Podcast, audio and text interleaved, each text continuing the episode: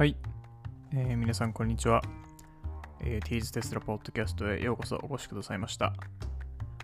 このポッドキャストはですね、私ティーコと東京在住のアラサー男子がテスラのですね、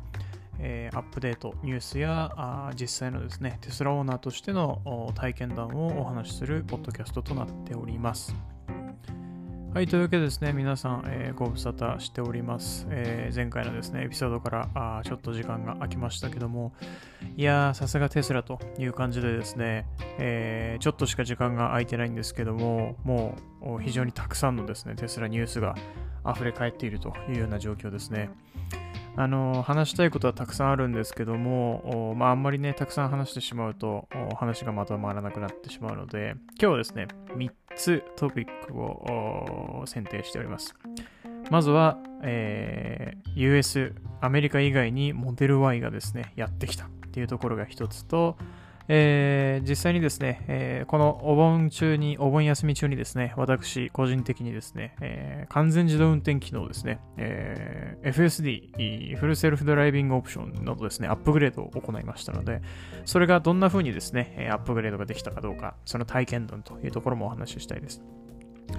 あとはですね、その FSD に関連してオートパーク、自動駐車機能ですね、に関する、アップデートといいますか、将来こんなのが来るよというところをお話しできればなというふうに思っております。はい、というわけでですね、まず、モデル Y ですけども、これついにですね、US 以外にやってくるというところでですね、発表がされておりますね。一番大きいニュースかなと、個人的に僕が思っているのはですね、モデル Y って、もう2年前、いつだですかね、去年、一昨年かな、US で納車が始まって、ミッドサイズセダンのモデル3のですね、兄弟分として、ミッドサイズの SUV ということでですね、爆売れしているというところの車でございますけども、レンジローバーとかですね、その辺のものですよね、ハリアとかトヨタでもありますけども、ああいうミッドサイズの SUV というところがですね、世界的に人気だと、テスラのみではなくてですね、でそれに関連してモデル Y というところですね、世界で爆売れしてたわけなんですけども、それが今まで US オンリーだったんですね。で、日本はまだ来ていないんですけども、これがついにですね、アメリカ以外にもですね、登場したというところで、まずヨーロッパの方とですね、あと香港でも発表がありました。でですね、これ皆さん大きいニュースってなんでかっていうとですね、香港って右ハンドルドライブなんですよね、確か。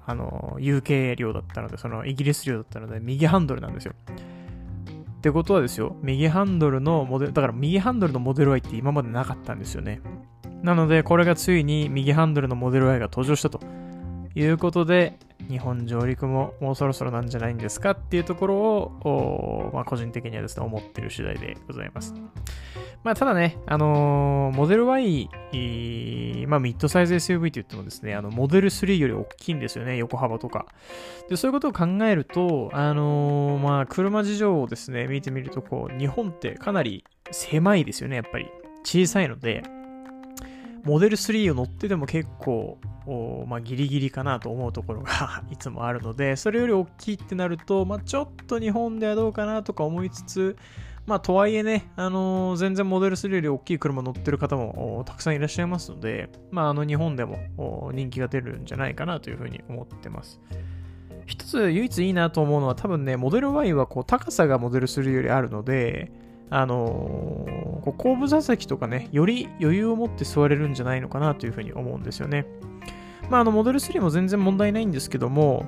僕身長が180センチぐらいありまして、やっぱりモデル3だと後部座席に長時間座ってるとですね、ちょっと疲れちゃうなっていうところがあったりします。足が伸ばせなかったりね。前のシートとの幅に関してはモデル Y もあんまり変わらないのかもしれないんですけども、そういった感じで、モデル3のセダンというところで、別にモデル3に限らずですね、他の車でも結構後部座席は狭かったりしますけども、そういうところが解消されてるんじゃないかな、モデル Y はというところで、これは想像ですよ。僕も乗ったことないのでね、モデル Y はそういうところがあるのかなというふうに勝手に思ったりしてます。なので、ちょっといいかなというところですね。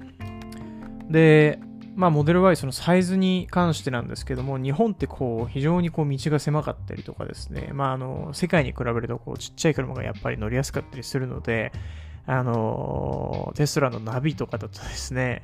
こんな狭い道案内すんだよみたいなのがいっぱい出てくるじゃないですか。まあ別に自分一人が通るならいいけど、これすれ違うの大変だぜみたいなところがですね、出てきたりすると思うんですけども、なんとですね、Twitter のこうにいるグリーンさんっていうのがいるじゃないですか。テスラハッカーのグリーンさん。あの方によるとですね、将来的なアップデートにですね、日本のマップの場合はこう前輪のマップデータが含まれているらしいので、で、その前輪のマップデータっていうのはこう道幅の情報も持ってるらしいんですね。なので、まあ、将来的にはこう改善されていけば、しっかりとテスラがこう自分の車体サイズに気づいてですね、この道幅は無理だろうっていうところはこう通らないようにしてくれるようなナビゲーションが出てくるんじゃないかなというふうに期待しています。はい。Google マップ、テスラのナビゲーション Google マップって勘違いしてる方結構多いんですけども、地図自体は確かに Google マップなんですけど、ナビゲーション自体は、あれはテスラが独自に作ってるものになってます。なので Google マップのナビゲーションじゃなくて、地図自体は Google マップなんですけど、その、どこを通るかどこを通すかっていうナビゲーション自体はテスラの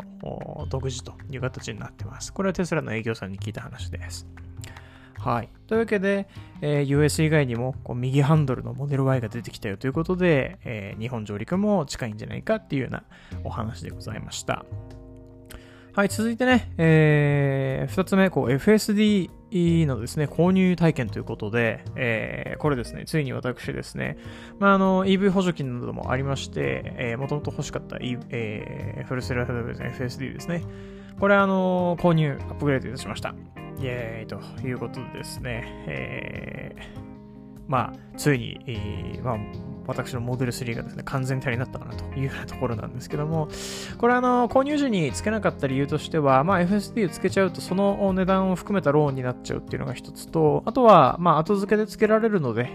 FSD ぐらいだったら、クレジットカードで一括で決済すればですね、まあ、クレジットカードのポイントも貯まるということで、これは別付けという形にしたんですけども、まあ、日本だとですね、テスラのアプリとか、ウェブサイトからはですね、アップグレードできないと。これどうやってやるんだろうって皆さん思ってる方もいらっしゃると思うんですよね。やりたいけどできないという方もいらっしゃると思うんですけども、これ実はですね、テスラにメールをすると、日本でですね、日本の場合はテスラのカスタマーサポートさんにですね、メールをすると対応してくれます。もう普通にですね、単純に FSD のアップグレード購入についてということで、テスラのですね、カスタマーサポートに購入したいんですけど、どうすればいいですかということでですね、メールをすると、見積書を送ってきてくれるので、まあ、それで問題なければ、振り込みか、まあ、もしくはクレジットカードで、お支払いをお願いしますという形になって、まあ、クレジットカードでですね、お支払いをすると。いうことにすると、カード決済用のですね、まあ、リンクを送って、来てもらって、それで決済するというような形になってます。で、これでですね、決済を完了すると、僕の場合はもう1日、次の日ぐらいですね、まあ、24時間以内には、ですね、アップデートが完了するという感じで、その時はですね、自宅にこう車が止まっててですね、自宅で充電中だったんですけども、まあ、支払い完了して、次の日の3時前ぐらいですかね、前日の夕方6時ぐらいに支払いが完了して、次の日の3時前ぐらいですね、に、携帯のテスラアプリの方で、サービスが完了しましたというようなメッセージが来まして、まあ、どうやらですね、あれはね、日本でサービスセンターのこう入庫扱いみたいな形になるみたいですね。なので、あなたの車のこう修理とかメンテナンスが完了しましたよっていう通知が飛んできて、あれ通知なんか修理もしてないけどと思ったんですけど、あ、これはなるほどと。これは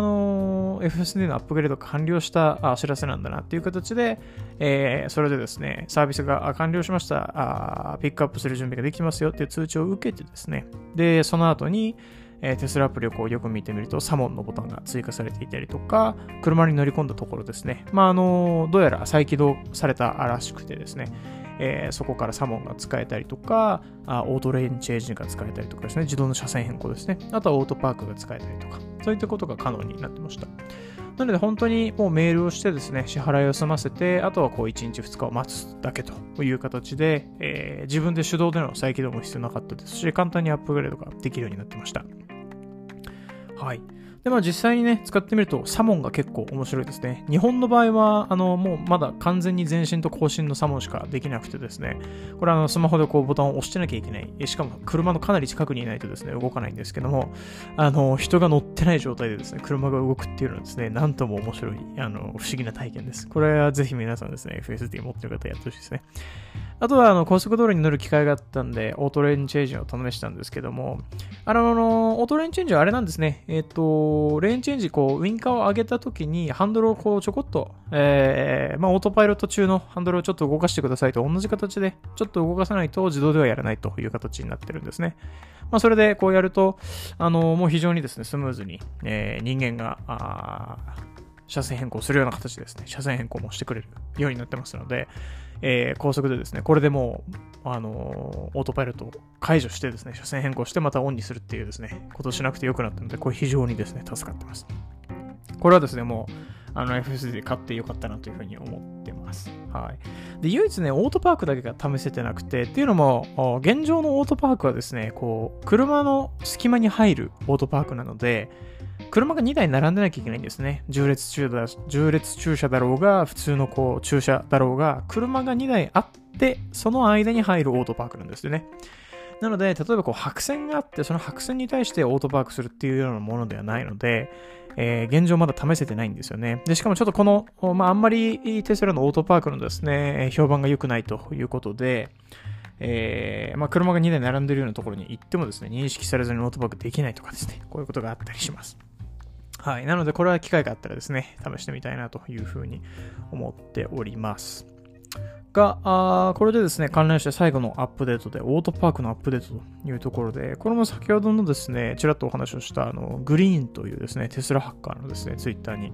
いらっしゃる方のアップデートなんですけども、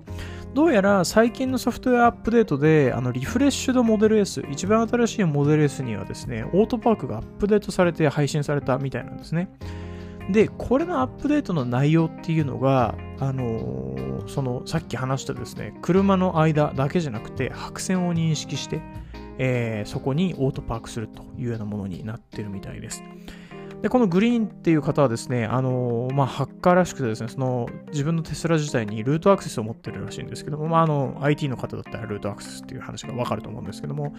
それをですね、まあ、彼は新しいモデル S を持ってないんですけども、現状彼が持ってるモデル X でですね、動かしていたんですけども、本当に周りに車がなくてもですね、白線を認識してテスラがオートパークしているというような状況でございました。まあ、なので、これもですね、後々他の車にも来るだろうということで、これ非常に楽しみですね。どうやら現状はウルトラソニックセンサーを使ったオートパークらしいので、周りに物がないとですね、認識できないみたいなんですけども、その新しいアップデートに関しては、まあ、カメラを使った映像ベースになるということで、白線だけでもできるようになるということらしいです。はい。もうこれグリーンさん情報なので、僕も全くそれ以外のこう、エビデンスはないですけども、そういうことらしいです。まあ、ただなんでね、現状、そのリフレッシュとモデル S、一番新しいモデル S だけなんだろうなというような疑問が残りつつはありますけども、まあ、お盆中にもですね、ソフトアップデートも日本でもありましたし、まあ、続々ね、ソフトアップデートが出てくることを楽しみにしておこうかなというふうに思います。はい。まあ、最後にですね、今回のアップデートはこのくらいなんですけども、まあ、他にもですね、カーボッシュモードが実装されるとかですね、たくさんのこう、アップデート状況があるんですけども、まあ、今日このくらいにしてですね、FSD にサブスクとかね、あるのに、こう完全自動運転 FSD 買っちゃったのっていう方もいると思うんですけども、まあ、あれはしかも車にくっついてですね、もし売却乗り換えしたらですね、また買い直さなきゃいけないということになっちゃいますので、大変なんですけども、まあ、僕としてその FSD が進化していくのを自分個人的にも見たいっていうのもありますし、まあ、そんなに車乗り換えるって言ってもですね、2、3年で乗り換えるようなものではないので、まあ、間違いなくモーター取れるかなと。あとはこれからどんどん日本でもですね、FSD のこう機能が充実していくと思うんですけども、現状はね、まだ日本だと90万しない87万1000円でですね、FSD 買い切りができますので、これはアメリカだともう100万円超えになってますけども、87万1000円でですね、FSD 買い切りできるっていうのは、まあ現状お得なんじゃないかなと。で、今後例えば、米国みたいに FSD ベータが来たら使えるし、もし将来的に完全自動運転ができれば使えるしということで、今のうちに買っちゃうのは結構お得かなと思って買ってしまいました。一番大きな原因としては僕がテスラ大好きっていうところだけなんですけどね。はい。というわけで、本日もですね、T's テスラポッドキャストと、もうエピソードいくつか忘れちゃいましたけども、今週のアップデートでございました。日本にもですね、モデル Y が来るのが楽しみですね。はい。モデル Y 待ってた方々は、非常にエキサイティングなニュースだったんじゃないでしょうか。という形で、今回のエピソードはこれにて終わりにしたいと思います。では、次回のエピソードまで、皆さん、元気にお過ごしください。忘れてましたね。Twitter、T's テスラ3でやっておりますので、ぜひフォローの方よろしくお願いします。Twitter ではですね、海外のテスラアカウントのものをいろいろリツイートしたりだったりとか、今僕がここで喋ってるような内容をですね、YouTube の動画をシェアしたりとか、そういったことをしてますので、よろしければフォローの方お願いします。では皆さん、お元気にお過ごしください。ご清聴いただきありがとうございました。